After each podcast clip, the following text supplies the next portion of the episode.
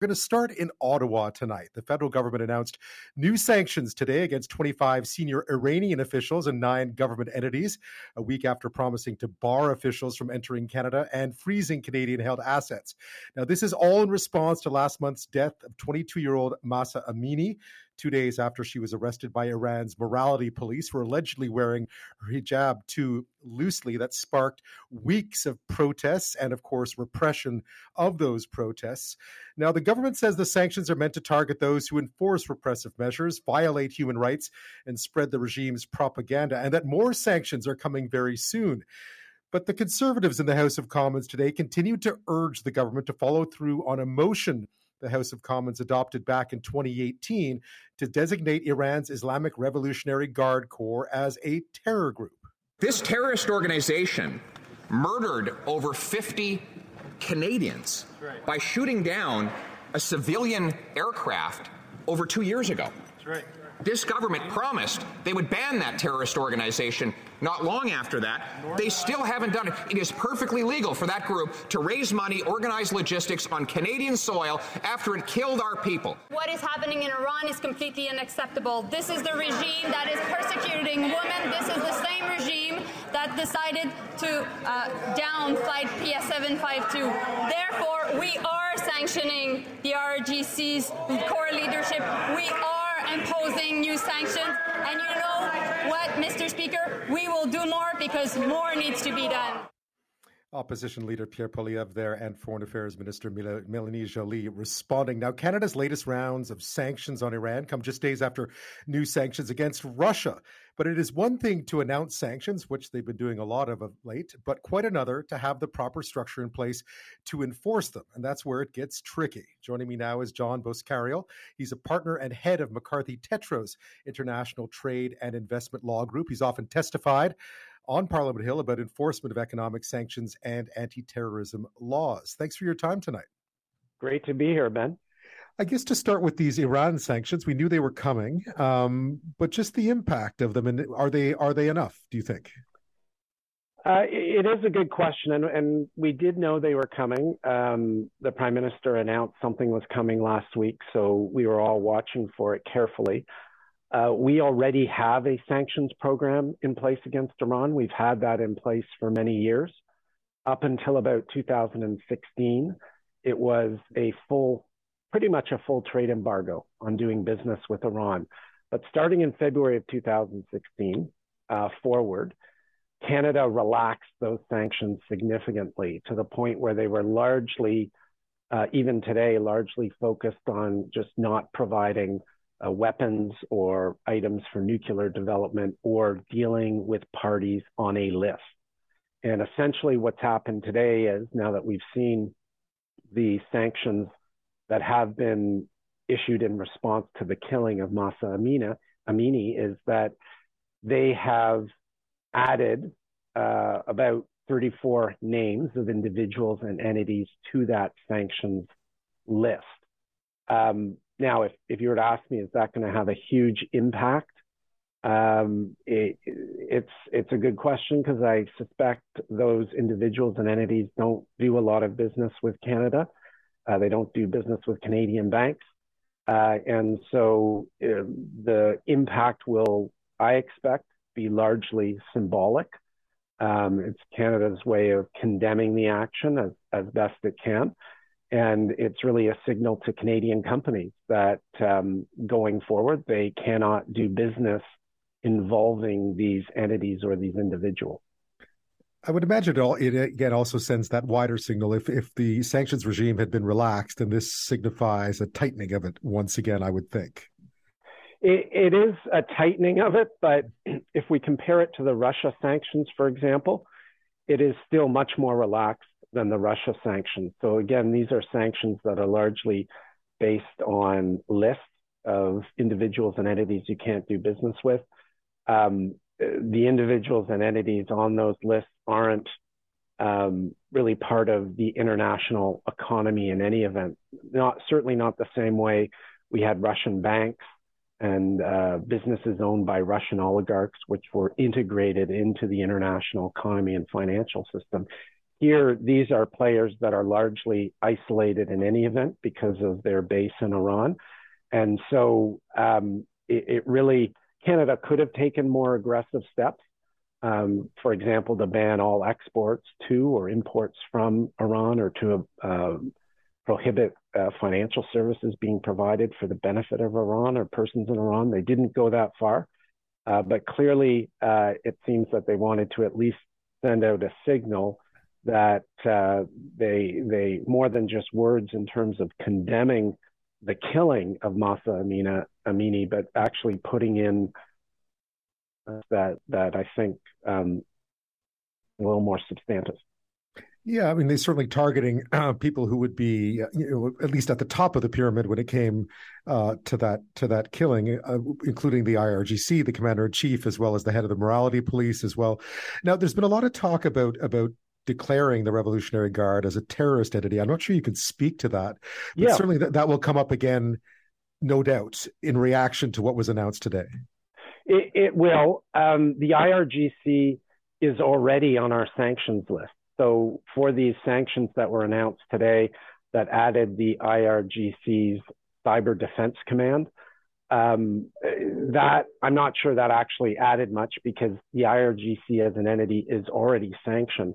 The significance, though, of adding them to the terrorist list um, is is uh, quite important to note. If if Canada were to do that, you know, that would be the equivalent of doing um, what we've done to the Taliban, uh, to the Proud Boys, for example, uh, and other organizations that Canada truly considers to be terrorist in nature. And once someone is added to that list, it's a different list. It's under our criminal code. Uh, but there's very little you can do with that entity. Uh, and actually, the government doesn't even have an ability to issue you a license to allow you to do anything with that entity. So it's stricter than sanctions. It's a step up. Um, I, am not sure how much extra it would actually uh, mean in terms of not doing business with the IRGC because already we cannot do business with the IRGC because they're on the sanctions list it's always difficult in these situations to try to separate politics from policy, of course, right? I mean, there's so much comes out about what isn't there. Uh, you mentioned earlier that these sanctions are mostly symbolic, but at this point in time, as you also mentioned, beyond symbolic, uh, what exactly can the government do to to to put pressure on the regime um, to change course here? Uh, you know, certainly in the years uh, from when the Harper government was uh, was in charge of things up in Ottawa, we saw the sanctions get very aggressive. And then when the Trudeau government came in and we had the JCPOA negotiated with Iran between the UN, US, and Iran, um, you saw those sanctions peel back significantly. But at the same time, there's still uh, there's some, but not a lot of Canadian companies that would even be doing business today with Iran. Uh, because of that, I think there's a limited impact Canada can have.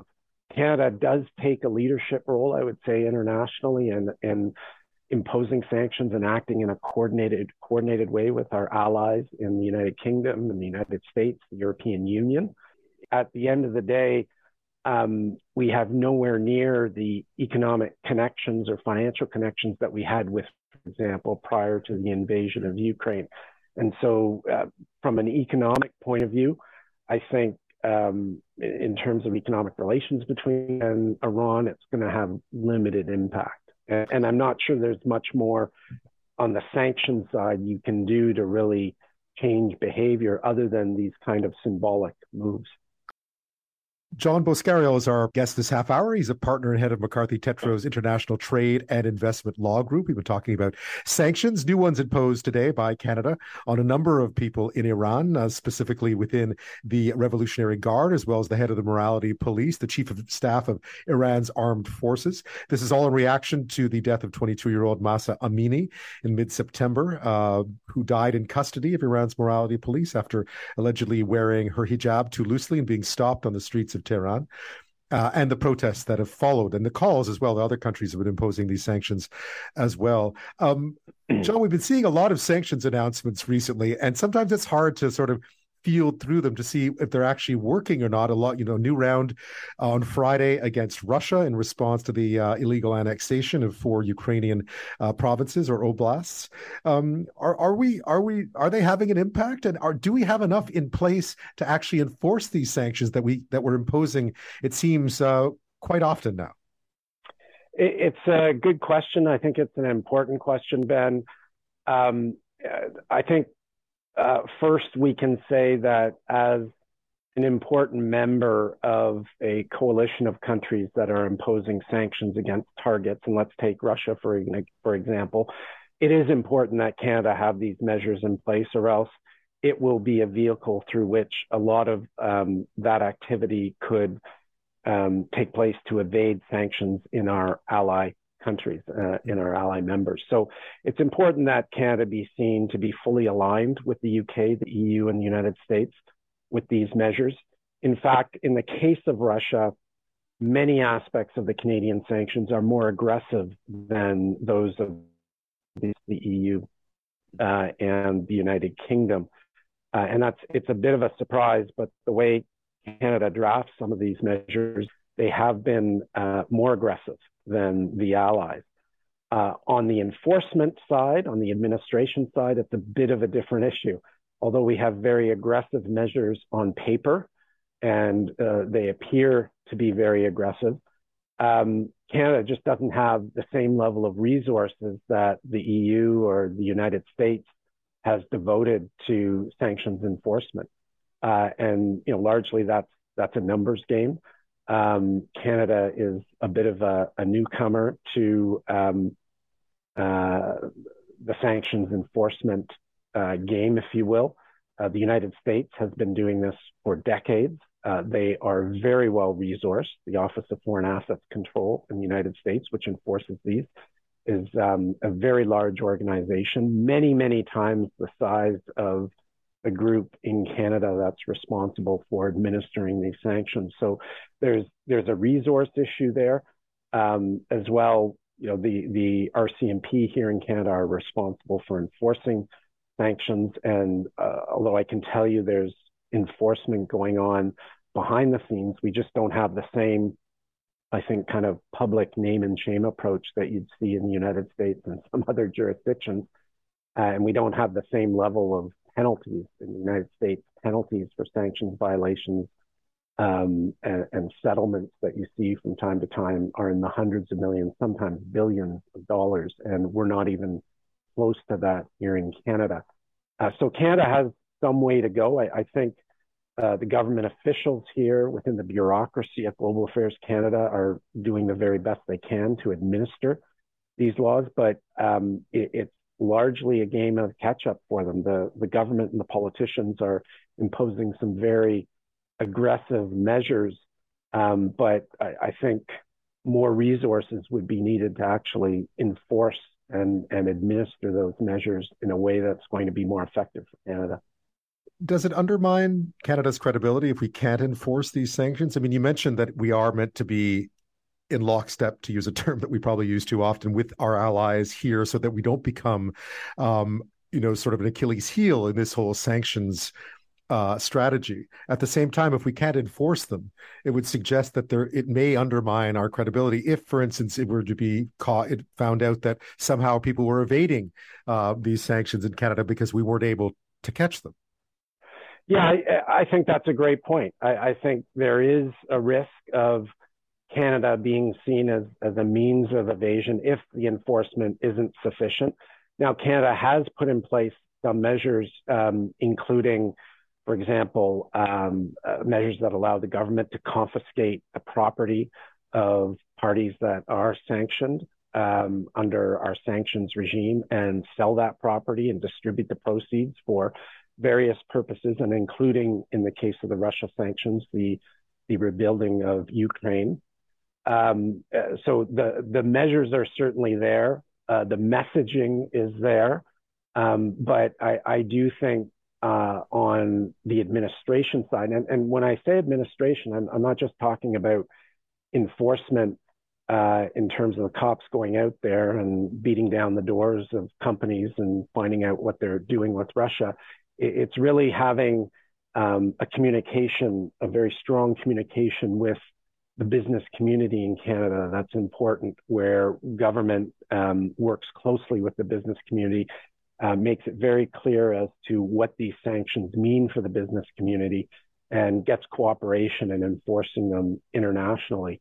Um, Canada could do a better job on that, and and that's not again not because of uh, the small number of officials that are within the government right now that are responsible for enforcing and administering it. It's really a matter of devoting sufficient resources. John Boscariol, thank you so much for your time. Uh, great to be here. Thank you, Ben.